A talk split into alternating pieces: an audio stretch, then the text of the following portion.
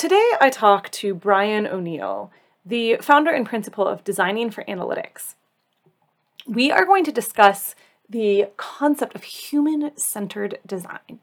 And one of the things I loved about my conversation with Brian is he, like me, has a little less emphasis on the technical, a little more on this human centered process of how do we create things that succeed for people.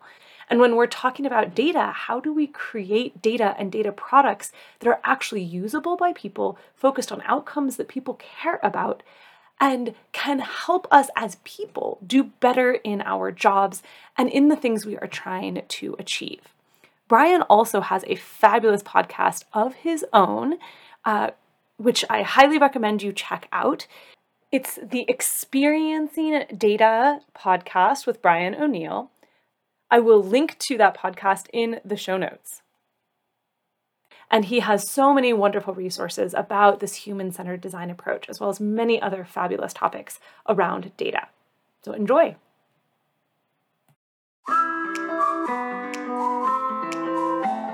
Hello, and welcome to Heart, Soul, and Data, where we explore the human side of analytics to help amplify the impacts of those out to change the world. With me, Alexandra Mannerings. Thank you so much for joining me today, Brian. I am very eager for our conversation because I think we're going to cover a lot of really wonderful things, in part, how to make sure your data products don't suck. So, I was wondering if we could begin with uh, you introducing yourself. Yeah, sure. Well, my name is Brian T. O'Neill. I'm uh, actually a classically and jazz trained musician in one of my lives, and then my other life, which is probably why you contacted me is uh, I'm the founder and principal of Designing for Analytics, which is an independent consulting and training firm. Uh, and and my focus these days is really on helping uh, data product leaders increase adoption of machine learning and analytics solutions. And why? Because the, the main reason is a lot of the work that really good data scientists and analysts and, and, and BI practitioners are doing doesn't get used. And I think it's a waste of time, talent, and resources. And I think design can help. So I try to help companies either by helping them with their products or helping them with their team use human centered design to get better outcomes and better results. That's one of the main reasons I reached out to you. Is I love this idea of human centered design. So could we just start with what do we mean by that phrase? Sure. It probably sounds a little bit trite because oh, we're customer centered, we're user centered. And so often when we talk about, so if we're in the realm of technology and, and digital solutions and things like this, and obviously data is a part of that, we talk about this, but so much of the time the work as it's practiced begins with looking at data sets and then reverse engineering some kind of technology solution, a dashboard, an application, a report, and then you get some kind of output. And then the hope is that the person that asked for it will be able to use it usually to make some kind of better decision in the future. That's pretty much what a lot of the data stuff we're doing. Why are we looking at rear view stuff? It's because it's supposed to theoretically help us make better future decisions. If no decisions are made, if there's no decision support happening, then all we did is we really, as I call it, we did a rehearsal. You know, there was no concert. It's just another rehearsal and we practiced our technology chops, but we actually just spent a bunch of money and time and resources, but we didn't actually achieve anything and sometimes there it may be such there's nothing to see here and that that could be the genuine result of like we thought there'd be some you know we learned something about patient data here and it's just there's really there's nothing here that's going to help us know like readmission rates or whatever. That could be the case but i think more often than not there probably is some signal in there. The solution has not been designed with the idea of who is going to use this in the last mile. What's it like to walk a day in their shoes and how do we slide this data pro and i'm going to use the word data products to collectively mean machine learning algorithms dashboards custom data products which are you know applications that are being used to again for intelligence reasons to make better decisions. Collectively i'm going to call this stuff data products. If we don't understand what it's like to be the person that's going to use this stuff it's really hard to consistently make good stuff. And so the other premise of my, my kind of operating model and a lot of designers don't like this is that you can't not make a design decision. Every choice about what the person in the last mile is going to use is a choice. There's no null choice. So therefore, in a way, everyone is a designer that's touching this solution from the data architects to the BI developers to the engineers to the sponsor or stakeholder They're all designers. They're lowercase d designers. They don't know it, but they're making the decisions about what is going to be the experience at the end. And sometimes this is what I also call byproduct design, which is we didn't really intentionally design it. The design, the user experience, it emerged from a bunch of technology decisions usually. It just kind of came out through and we used some default library and a default Tableau chart and we plop some charts in and then we you know, it links to the CRM and then it does something else. And it was minimum viable product and it was a requirements document and it said it had to integrate with the whatever system. And from this emerges some user experience, which may or may not be great. And most of the time, it's not great because this stuff is technical. It's usually technical. It's usually complex. And so that's byproduct design. And I want people to use intentional design. So design is the eh, the best definition I've heard of what is design is Jared Spool's, which is it's the rendering of intent.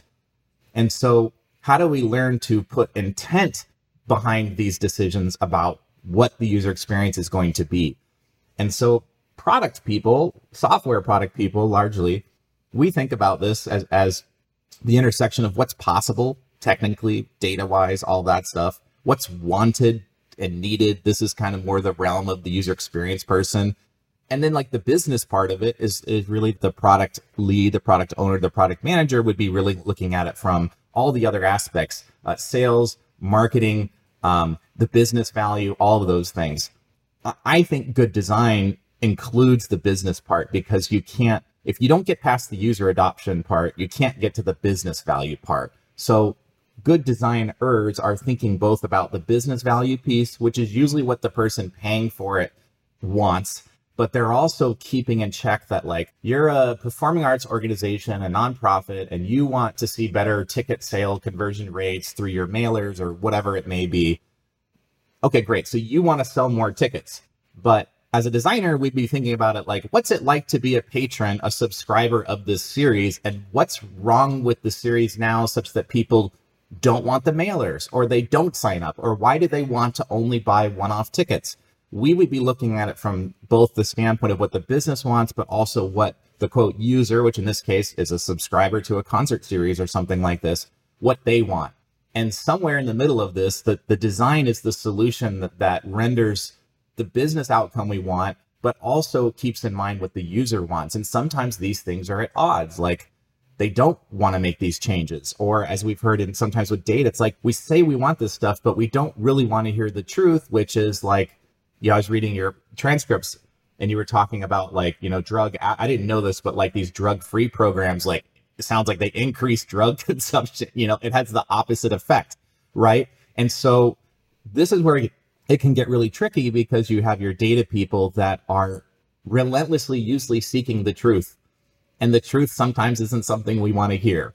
And my thing there is to talk about how, how do we decide what an outcome, a desirable outcome is at the beginning of the project, both for the humans in the loop, which includes the business stakeholders, the requesters, the payers, the fiscal sponsors, and the users there. What is a, again, quoting Jared Spool, he calls these user experience outcomes. There's a variety of outcomes that we want to be aligned around. The outcome of the business, the outcome of the user, not the output which is what the problem of most data teams that I work with is they're relentlessly focused on the nouns, making the nouns, the things, right? The dashboards, the models, the reports, the email notices, the the technology, the engineering, the connecting it to the cloud, the connecting it to the CRM, the plumbing, and there's always lots of plumbing to do.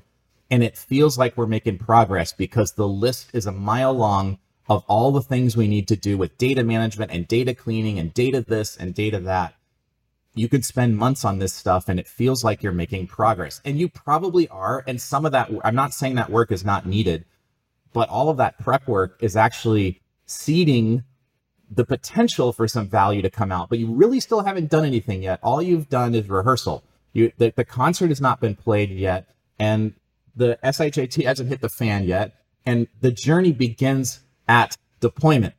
That's like, here's the first time we're seeing this data about something. Bam. That's actually day one. It's not when we started the project. Day one begins when the solution is in the hands of the users and the promise, the intended promise is now sitting out there and we wait to see is the promise going to be fulfilled? will they use it?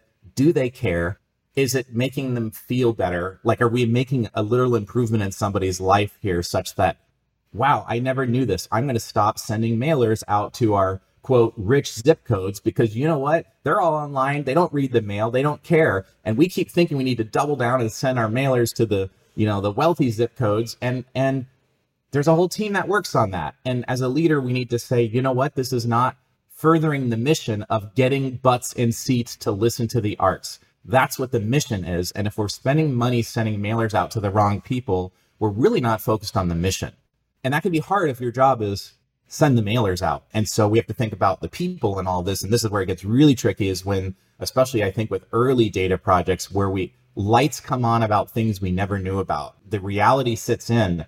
And this is why I always like to tease out in, the beginning or I recommend like what what did these outcomes look like? And let's talk about what a hard story is going to be like. If we find out something we think we don't want to hear, let's talk about it now because if we're not ready to do anything about this and, and face this stuff, don't spend the money on the project. You know, and this is tough. I, I, I probably shouldn't have had this. It wasn't an argument with my wife, but we were talking about like testing for COVID. We we we just actually my wife and kid got COVID when we were in Poland uh, a few weeks ago, and she wanted to like test every day. And you know, we had a limited number of tests, and like we hadn't been through that like day five window of incubation. And my point was, is testing today going to change anything about our behavior? Are we going to make any different decisions if we know day two we're, we're because we're in a hotel room, the only place we're going is outside. We don't know anyone and like our family, the extended family isn't around us. We're in this Airbnb. What are we going to do different if we find out? And it's like, well, just kind of to know. And and I get that. Sometimes you want to know that, and and and it's like if someone really wants to pay that and they think they're going to get something out of it, I just want to paint a picture for them that if you think it's worth just knowing to know, but we're not going to do anything with this, then fine. And and that's that might be a lot of money to just find that out. But I think the power of data is really like, would we make a different decision if we knew something about this? So maybe we should just wait till day five because then we might decide, oh, we can take a mask off. Like that might be the decision point. Or we're willing to go meet a friend for outdoor coffee now based on the results. Now there's a reason to test that's beyond the vanity metrics of just kind of knowing you're sick, even though you don't feel anything.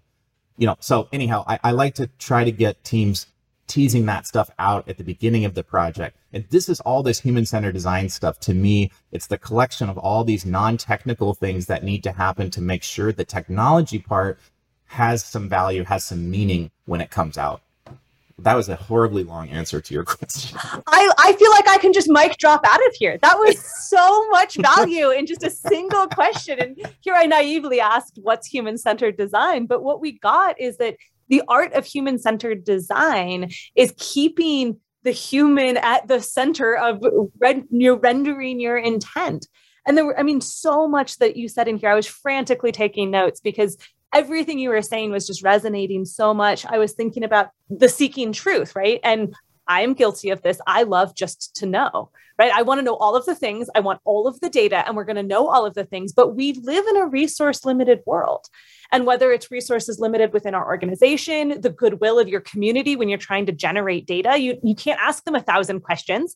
They're eventually going to get tired of answering your questions or they're going to run out of time to complete your survey or whatever it is. So we do need to be a little bit ruthless in terms of figuring out are we actually going to do something with this information? And I talked to Dr. Kristen Williams about survey writing, and she said, don't disrespect your community by asking them questions that you're not going to use. Right? Don't ask them to fill in a survey if you're not prepared to take every single word they give you and use it to make a better decision don't don't disrespect them that way. And i think that you know there's so much truth in so many different areas of making sure that are you ready to embrace this uncomfortable truth? And i had another podcast guest say yurda who talked about equity in hiring. And she said you need to look at your data and prepare to be uncomfortable when you realize that who you hired is biased right? That if you look around you you know you actually need to sit down and do the numbers and say do we have a diverse set of people in our company or if we hired a whole bunch of people who are just copies of ourselves. And and those are uncomfortable truths uh, that we sometimes have to look at and, and then be braced to make decisions about them. I thought your concept of the no null choice in the process is so interesting because it is very comforting, I think, to ourselves to think like, oh, I don't have to think about that piece, or like, I don't want to make that decision because that's uncomfortable. I might be wrong. So I'll just not make the decision. But actually, that's making a decision. Or, or so many of those decisions get, like you said, get made as a byproduct. They get made accidentally, but they're still impacting the outcome that that you get out of that. And I think around the space you know with with nonprofits using data there is an interesting thing as well with this evaluation piece that again we we can kind of ascribe the the ruthlessness to business. We're more comfortable saying fine cut something that doesn't work. That's an uncomfortable space for a nonprofit to be in to say okay we've offered a program and and, and we'll, I think we'll, I would like to dive a little bit deeper into this. We've decided what we'd like that program to do piece because we don't always take that step. But let's say you do, and you say this program is going to increase literacy among, you know, elementary school students, and you measure it and you don't see those impacts. You don't see literacy increasing. What a very uncomfortable place to be in and to think about that from the beginning that that should be part of the data process i don't think a lot of people are aware of that we should be thinking about this and designing our evaluation of how are we going to be comfortable when it comes back that maybe this program's not doing what we want. And have we set this up in a space where if we get the data and it says we're not effective are we just going to discard it and say oh well we didn't design it properly or are we satisfied with our development process to the point where we will embrace that information and do something with it and so I'd love to hear a little bit more about that process from the beginning, because I think sometimes we back into this a little bit and we get ourselves very stuck. But how do we think about the outcomes that we want from the beginning and think about that intentionally, rendering our intent, making sure that we're intentionally picking how we do the data collection, how we analyze it, how we make that decision all the way through that process. I wanted to also address you. You talked about the like finding out this program is working, and I've worked in large enterprises. I wasn't in management. I was in management at startups, and then I went solo a long time ago. But I work with a lot of leaders, and I, I never took the the idea of experiment. You know, I'm also an artist, and, and this idea of experimentation, and you don't know what's going to work, and getting comfortable with not knowing what's going to work, and reframe. And the reason I mention this is, re, I think, what if we reframe these programs as we call them experiments? They're not a pro. It's not a program for literacy. It's an experiment to see if we can impact literacy of first graders on Indian, you know, in Native in, Indian reservation and Northern Arizona. That's an experiment. It's not a program. It's an experiment. So we might, like scientists, like you got your hypothesis. We think this is going to happen. You have an intervention. You measure it. You see what happens, and then decide: Are we going to continue? Do we change it? Do we abandon it? But it's an experiment with the focus on learning the focus is on did we have an impact or not, as opposed to a program which sounds like something that gets funded and then it could get shut down or it could be really successful and it goes into PR, but it's not really about learning whether or not we had an impact. It's about, it almost centers itself more around the program than the outcomes the program was supposed to promise. And the idea of experiment to me makes it sound like there's a possibility it may not work. And so I think teams that want to do innovative work, first of all, you can't do innovative work if you're just repeating yesterday and assuming that everything we do has a for sure known result that's going to happen, that is not innovation. That's just repeating yesterday and, and playing it safe. Innovation, by definition, means we tried some stuff and it didn't work, and we tried some new things and it didn't work. And then the fourth time we did it, it worked or it started to work. It, and it's getting comfortable with that. It's not perfect. And I was just listening to one of my heroes, which is Seth Godin, who's a very famous marketer, and he's like, you know, plumbers don't get plumber's block. You know, writers get writers and artists get this writer's block, and they get this exception. And and his whole framing is the idea. What, what you're really fighting against is being perfect. What if you just decided my job as a writer is to write, and it starts with writing a bunch of bad stuff, and then eventually the writing gets good, but the plumber doesn't just I just don't know how I'm going to approach this clogged toilet today. Like they don't say that. They get going and it's like, oh, I broke the pipe and now I need this tool. And they jump in and there's there's no block that happens. And I think this idea of perfectionism or we don't really want to face what the truth is going to be. We don't want to even plan for anything that could be possibly negative, like maybe the program just needs to be shut down. And yes, I know my brother-in-law runs that program or, you know, whatever the, all the stuff that comes with that I think data people can be really good at kind of being objective here, but feelings also matter too. And I think the more we can tease out this stuff at the beginning of the process and talk about the different paths that we might find ourselves on, and then how are we going to make some decisions here at the beginning, pre deciding some of this stuff. So it's not a surprise. So when we get that result, like this program actually made learning worse against the KPIs that we established. Yikes. I would say though, what what did work? We actually have KPIs for learning, which we never had before, and we we all agree that these were actually good KPIs for learning. So that was a positive thing. Unfortunately, this particular intervention didn't happen, but now we at least know how to measure this in a non-opinionated way. Now it's an objective way that we can all agree about. So now the question is, do we refactor the program, or you know, do we try a different program or a different experiment, as I was saying earlier? But how do designers do this? Well, a lot Uh, a lot of what we do is, is focused on prototyping and getting feedback from the humans in the loop as fast as possible. So this means trying to design these solutions and the lowest fidelity possible to get feedback as soon as possible. And I'm usually talking about for a lot of the work I do, qualitative feedback, not quantitative feedback. We're, we're usually not dealing with stuff where it's like, you know, we're Instagram, we're rolling out a new feature and we can just, let's just give it to 4 million people and then we'll run an A B test on it. That's great if you're at that level of scale. You can just run all kinds of little experiments. A lot of people don't even know they're running like the button color is different on this interface than that one. And they're hyper tuning all these different, you know, parameters here. For our kind of work, the kind of small and medium data type work that maybe we're talking about today, we can come up with fungible reports we can come up with here's a machine learning model that's supposed to predict who's going to buy tickets to your next performing arts series. And here's the list of these names that came up. And here's the, the regions they live in. And here's what they did in the past. And we can come up with a batch of four or five different ones. And, and this is a fun place where maybe you get your data people, maybe you get your stakeholder involved, a design, a creative person, and we imagine what the model might predict. Well, let's say we can imagine it's going to predict people that have bought a lot of stuff in the past. So let's come up with a list of that stuff. Why are we doing this? Well, then we get this list in front of the person that would make a decision about what marketing campaign are we now going to use against batches of people that look like this segment. What I would be doing as a designer is, is I want to hear the resistance. Tell me all the reasons now you're going to say, no, that can't, this cannot possibly be right. These people, I haven't seen them at a concert in 10 years. There's no way that like the model, that your machine model must be wrong or whatever. We're trying to tease out the, either the resistance to it or it could be things like what we call usability metrics or utility metrics. Like, I don't know what this co- these columns of data mean such that I could even know whether or not this list is good. Like, I don't feel confident that I should change my marketing plan based on this subscriber list that you gave me because I've never seen this data. I don't even know what these columns mean. Okay, so now we have a utility problem.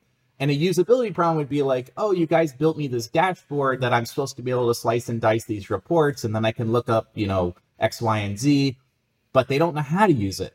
They don't know what the data means, or they don't know how to work through it because the interface is really confusing, or it's tons and tons of charts and line graphs and and stuff, and, and they have to do what I call eyeball and a lot of eyeball analysis to get to some feeling of decision empowerment right? That and we can test these things through usability testing and, and stuff, and we don't need to actually build out these the solutions with real technology. Now, it's always better to to test against real working code prototypes, things like this. You're going to usually get better data. But and maybe we should talk about this like better data, like even qualitative data, right? And this idea of measurement versus accuracy. What we're trying to do as designers is figure out is the design and experience on the right track before we have overcommitted to too much technology stuff, at which point we have all the sunk cost bias kicks in. Like now that we are in the cloud and now that we've connected this data system to that one, and now we've built, we have a data scientist on the team. Oh my gosh, now we have our first model. Nobody wants to hear that, like, hey, you know what? There's no need for a data scientist here this we, we are so not in the place to be doing any type of predictions here. There's nothing to see here. Go home. Nobody wants to hear that month seven. Now some of that can't be known until you get to that stage and i understand and i'm not a technologist i'm not a data scientist i'm not an analyst and i and i know sometimes you do have to get 60% of the way through to find out. You can't get all the way through.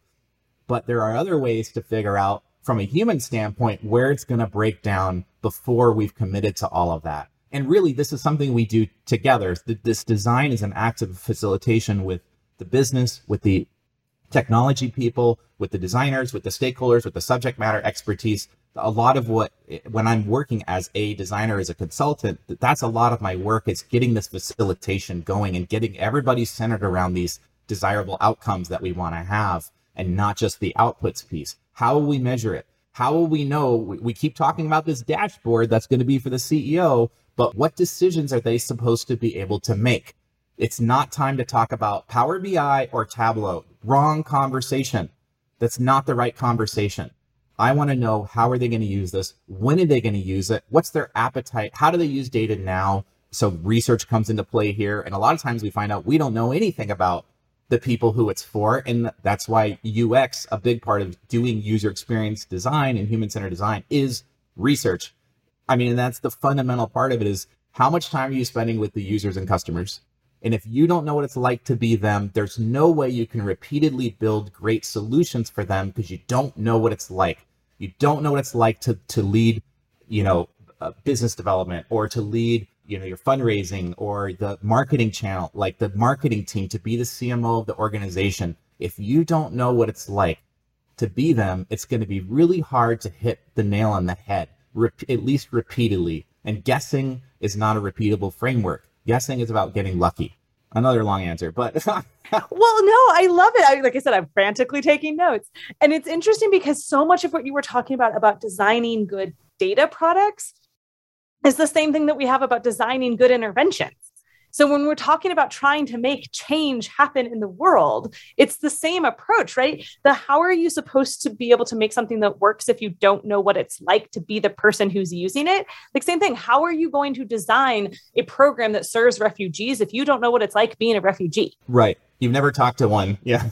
right. You darn well should ha- not only be spending a heck of a lot of time with refugees and the population you're trying to serve, but they should be your stakeholders right? You should have someone who is currently a refugee helping you figure out what is the outcomes. What would help me? Because it would be really like, again, how embarrassing and painful and elitist in some ways to be like, I think what a refugee needs is this. like, no, no, no. You go and you ask the refugees and you say, how can we serve you?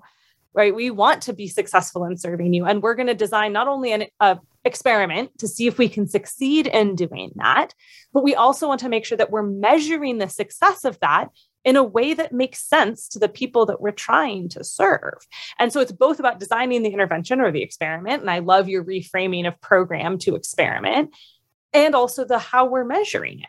How will we know that we're succeeding in this? And your iteration right? Do this as fast as possible because we want to make sure that we get as feedback as soon as possible because the sunk cost thing i have seen a lot of interventions that continue because they got to that point of sunk cost and were afraid to turn back right? Sure. Oh it happens all the time and it gets worse. The more expensive and, and bigger it is the worse it is. It just and it's tough. Nobody wants to put their butt on the line and, and, and take ownership of that. And this is why it's a lot of times, you know, clients, you know, especially, you know, tech, technical clients, like, well, we don't have time for design. Like, yeah, well, we're going to, you know, we'll come back and we're going to hire an interface designer to come in at the end of the project. It's like, if you want to actually have an impact, the time to bring them in is at the beginning of the project because by then you've already made all the technical decisions. You're not going to want to hear that nobody can use this dashboard, let alone all the like meat and potatoes and fancy stuff that lives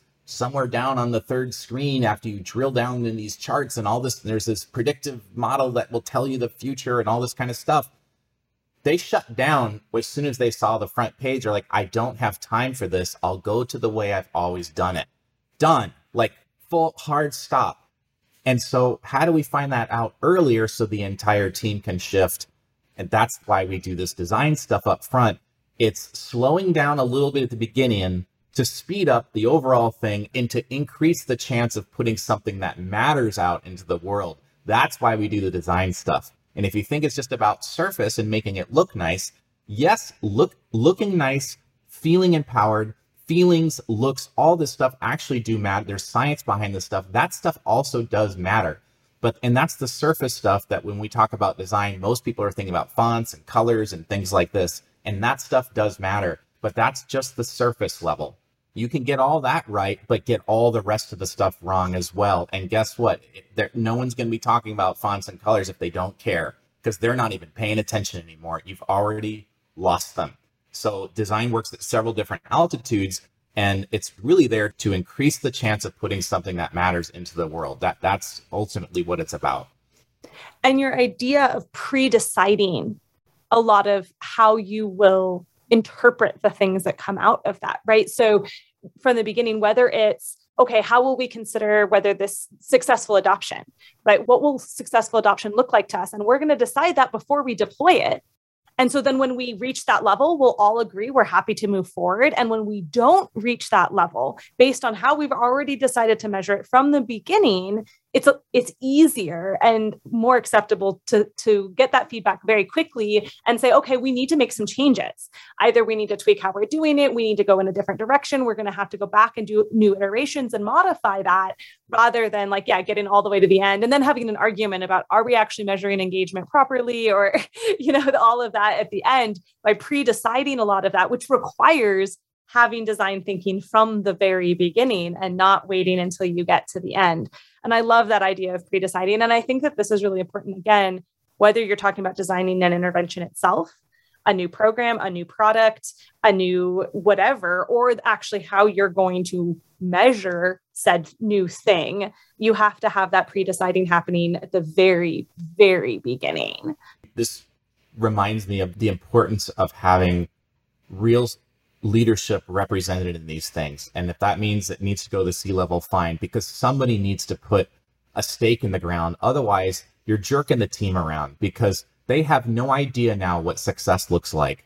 And I think most people would rather just know, okay, we're, we're looking for 52 out of 100, whatever that freaking metric is, fine. And, and it's like, even if we don't hit it, at least now we know we didn't and now we we know what to change or or whatever and it's not like your job is on the line if it's 51 you're fired. That's not what i'm talking about. I'm talking about being a leader and putting a flag somewhere that the team can then hit and that will totally help the project if you can put some of these boundaries in place about what is success what is okay what is a failure. I often ask my clients my us clients at least you know what's a base hit success for this project? Like if i help you out like what's a base hit? And that allows me to ask, well, what is a home run then if if a 10% lift here or like your sales close twice as fast, you know, because they understand the software that we're giving to them or whatever the heck it is.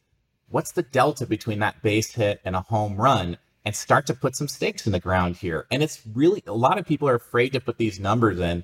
And so sometimes I'm like, well, what's the fastest experiment we could run to get a benchmark because it sounds like what we need now is a benchmark because we just have no idea. We're too afraid to throw something out. Is there something we could do to just find out what is our current state?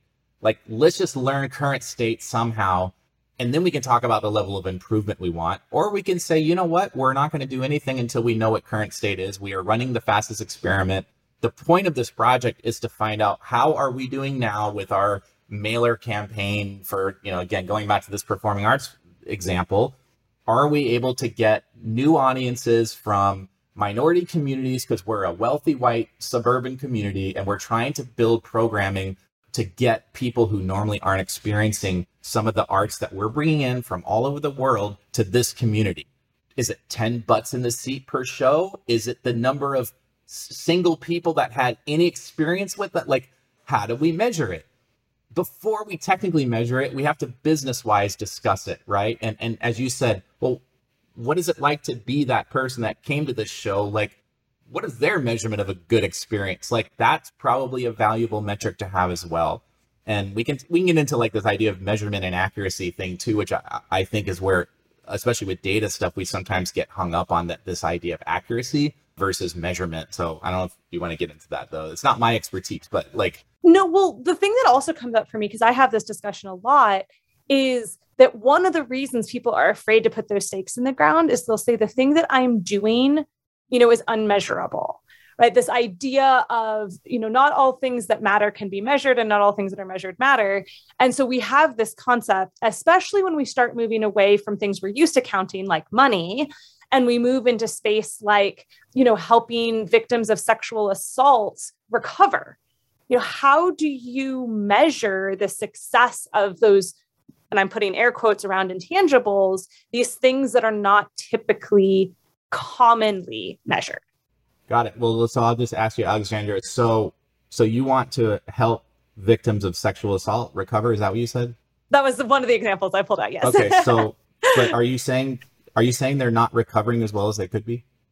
Right. So, how do you know they're not recovering as well as they could be?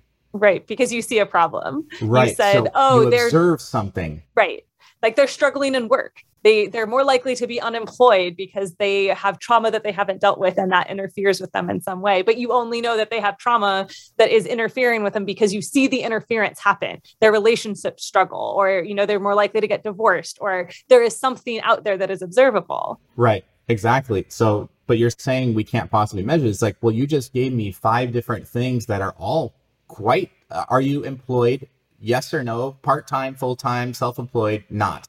That is a very measurable thing that you can go out and figure out. So you've just, and, and so, and then you can say, well, we don't know if it's because of the assault is the reason that they're not. And, and now you're getting into accuracy, but you've already decided that we're not doing a good enough job because we're seeing low employment rates for victims of sexual assault. And you've already decided that that matters. Otherwise, we wouldn't be having this conversation about making it better. So this is that idea of, and you know this, the accuracy thing versus the measurement thing. And we might have to get comfortable. And this is why it's like, let's pre-decide, let's talk about it. What if we saw after this, this experiment we ran that that employment was twice as much? And we also did look at how did overall employment in this, you know, region of the country go as well. We controlled for that when we looked at the employment and we see a lift of 12%. Dear CEO, does that matter if we saw a 12%? Is that is that headline news? Does anybody care? Or is that just like, well, that's I don't know. Like I'm not too excited. Well, what if it was 30%? 30%, I would get a giant raise. The board would be singing my praises. So that sounds like a home run. Yeah. Okay. So it sounds like we're looking for a 30% rate. Like this is how you get into that, right? And and, and this is the uncomfortable stuff though, because it means someone has to start putting some numbers on things. They have to start putting some stakes in the ground. And I think that can be really scary. And you still, as a leader, you reserve the right to change your mind later on. But I think when confronted with all these facts and a team that you've set up and said, we may sunset this program if we see the following metrics are, are here. Why? Because we want to double down on the things that work. Not that we want to shut down the people or the, the, the processes or the programs, but because we want to double down on the things that are really working. And if we can figure out what those are, our impact is going to be bigger. And that's why we need to have a strategy and a vision so that people understand my job is not to send mailers out to people. My job is to get our artists that we book for our concert season exposed to as many people in our community as possible because it's enriching lives. Am I helping do that or not? They need to connect their work day to day to what that outcome is. And that's a leadership thing that needs to be painted, you know? Uh, there's a an apocryphal story of the idea of three bricklayers working and a gentleman comes up to the three bricklayers and he says what are you doing and the first bricklayer says i'm laying bricks and the second bricklayer says i'm building a church. And the third bricklayer says i'm saving souls. Right? And the idea is like you're you're doing actions. And i think it goes back to the point that you you made about getting so caught up in the outputs. Like i'm building the thing. I am doing the program. And if that's your identity, if that's what you're tied to, then yes, it could be very hard to sunset a program or to pivot a program. But if from the beginning you pre decide the reason we exist is not to put books in backpacks, but is to help children be more comfortable reading, then it would be okay if we change the book and backpacks program to being a big brother, big sister reading program. And that instead what we're really focused on is the are we improving the literacy piece and less attached to necessarily how we're delivering that piece. But you have to be intentional about that decision from the beginning of what are we committed to as people? And then are we measuring that in a way that we'll be satisfied that we're making a difference? And i love that of the First, we've seen an observable problem. And let's start with that definition. How do we know this is something we want to change because of this thing we see? well, what if that's our starting place? And then we can argue about how accurately we're capturing that. And I think there is a lot of space to disagree about methods of collecting that. And I think you you get to is the idea of we don't have to be perfect. It just has to be better. And if we feel satisfied that we're doing a better job with this using this piece of information than we were doing without. And if our stakeholders are, are satisfied with that, and our funders are satisfied with that, or our customers are satisfied with that, then we can move forward with it. It doesn't have to be perfect. Yeah.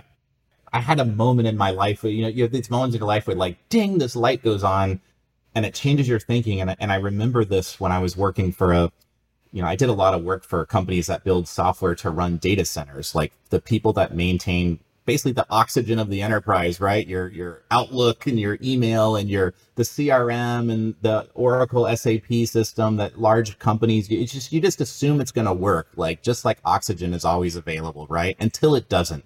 Until it's like 15 minutes to reload your inbox, and then all of a sudden people are not happy. Well, I worked with a company, a startup that that monitored these systems, and the whole point of it was like to help troubleshoot performance and slowness issues using analytics. So then this, uh, you know, these storage and virtualization administrators, who are the people that manage this stuff, can go fix it, right? And we actually developed some pretty cool root cause analysis uh, technology with analytics that would go in and look at, you know, all the different telemetry that was being collected and try to look for you know, root cause, like, well, what, why is it? It's because the disk is full on the storage array over here and it's causing a, a queuing at the disk layer and blah, blah, blah, whatever the technical reasons were. And as we did this, that I could see the discomfort in some of the engineers because they knew all the things that, that a human being would go try to check were not checkable by the software because it couldn't check every every possible reason slowness can happen because and how did I know to do this? Well, when, as a designer, I'm trying to understand from the people that do this work, well, how do you troubleshoot it now using the tools you have now? And they have their human algorithm, their checklist, or whatever their process is. And I'm like, let's put this in the tool and get the software to do this more accurately and faster, as much of it as we can. And over time, you're like, oh, there's 10 things on the list, but but Balance Point only does six of those things. And they're just and now you're putting a recommendation on the dashboard to say well we think you have a memory leak in this virtual machine that's causing a whatever. And here's all the evidence all the charts that show the correlations and why we think this is the proof. And they're hung up on the fact that it didn't look at is it plugged in? Is it cabled properly? Is it it doesn't know about that part of the world. And it's like we put this half baked thing like in their mind like this half baked thing. And i'm like the whole metric of success here is business downtime for these systems is really expensive. If you can help troubleshoot any amount faster, this product is creating a lot of value. So if it's checks, if it can immediately check off six of the 10 things and it leaves them with four things that a human being needs to check, or maybe another, another application they have to use to check those four things, you've just done something really amazing right there. But the rub for the data people, for the engineers to know, and they also know some of the calculations are like rough and it's like, oh my god, I can't believe I'm gonna put this out into like something with my name on it. They're just like because it's like half baked and it it's a regression model, but it only looks at like monthly cycles, and these systems are used like yearly, and it's like, oh, it's gonna send all these wrong alerts out. It, like they're so hung up on the accuracy part and missing the part about what was the value? It's maximize business uptime do not let these systems pull the entire mission of the business down because people can't check their email or they can't put their receipts into the expense system or we can't take sales on the website or whatever. Or think about something mission critical like red cross like the, the no one can communicate right now. All comms are down. All digital communication is down because this system the disk is full here like, and now that's having impact on earthquake, but like you can start to see how that has a real impact there. And you're worried about the level of accuracy of like the analytics and blah, blah, blah. You gotta have people who frankly have their heads above the sand and it's a different kind of thinking. I'm trying to bring as much of this thinking into the world of, of we have really smart analysts and data scientists and people with many more letters after their name than I have and I'm like, you guys can learn this stuff. And you don't have to be capital D designers. I'm not trying to turn everybody into a capital D designer. I'm just trying to arm them with some of these tools and in the idea that this will help you do your work better and your work will matter more. Because isn't it more fun to work on stuff that actually makes a difference to say kids are reading more as a result of this thing that I did and this intervention and we built this data model and it told us where to intervene at the right time. And apparently kids are reading more and that was the whole mission and i was part of that like i i don't know we have so many hours on this planet. It's like you want to, I want to do work that matters. And I, and I built, I've been on enough large enterprise stuff that was just like, this is a dead ship. This is just like a ship with no trajectory and it's just going to run aground at some point. And, and you know, this is not going to make a difference. It's just, and no one wants to stand up and say that. Like, I don't know, maybe you've been on some of those projects, but like, it's not fun. And I want to, I want to do work that matters now. And, and I want to help other people do that work as well, you know? And I, I think the fact that you could say, would I rather make no impact at all than make a little less impact than we could if things were perfect. And if you ask yourself that of, well, would I still like to make some impact? I'll take this step forward and make that some impact because who knows, maybe by taking that step forward, if I'm embracing it from the point of view of the innovation and the iteration, that next step does not have to be the last step. I think that's also where people get stuck on this idea of it has to be perfect is I only get to do this once. I'm going to try this once and that's it that putting that stake in the ground means that I can never change. I can never try something again or try something different. When instead it's like, no, this is just going to be our feedback mechanism. We're going to try it. We're going to see if we get to first base. We have to define first base to know if we get there. And then if we don't get there, we're going to try something different. And if we do get there, we can try for second base. you know, like maybe the way we hit was never going to get us a home run, but it got us to first base. And now from first base, we can get to second base and that willingness to keep trying and keep iterating to make sure that yeah with the hours that we're granted we at least make some impact and have a shot at making more impact. Yeah yeah. I think you know if you're you were telling me about you know your audience and if if it's nonprofits and people that are probably not in the data field that are listening to this i think part of the way you can have a better result if you're if you're looking to get outside help with these kinds of things or even if you already have a team and you're trying to get in get better results from the teams you have it's to know what these outcomes are that you want and to not bring a solution into the room bring a problem into the into the room and let the team own the problem. So what do i mean by that? It, what i mean is i would like to use an ai chatbot to increase reading literacy for kids age whatever to whatever in flagstaff arizona and the native american community. I liked all of that part except for the we want to use an AI chatbot too. You just loaded the assumption that an AI chatbot is the right, quote, intervention, or in this case, the right technology method to do that. And it's okay to have a hypothesis that maybe there's a way to do that. The downside of this is there's way too many firms, employees, and people that are like, my job is to build AI chatbots. And if you bring one of those people in, they are going to, by golly, they are going to deliver an AI chatbot because that's what you asked for. And they, the rest of the part about are they reading more was kind of secondary to build an AI chatbot. And we're all victims of this. We need a new website. We've all heard this one before, right? No, you don't. You want some downstream outcome, a promise that a website is supposed to give. What is that? Brand, lead generation, mailing list signups. There's a reason you want it, and it's not that. But there's a lot of people who will open WordPress and ask you what colors you like and where is the photos? Can you send me some copy? Like, send me some copy. About what? Like, the copywriting is the design. Like, you can't not does what? You know? so be really cognizant of whether your request has a solution built into it already. And if you hire the right people and let them own the problem space, which is I want to increase reading literacy on these metrics by 10% in the next next 6 months. How do we do that? Can we do that? I don't know.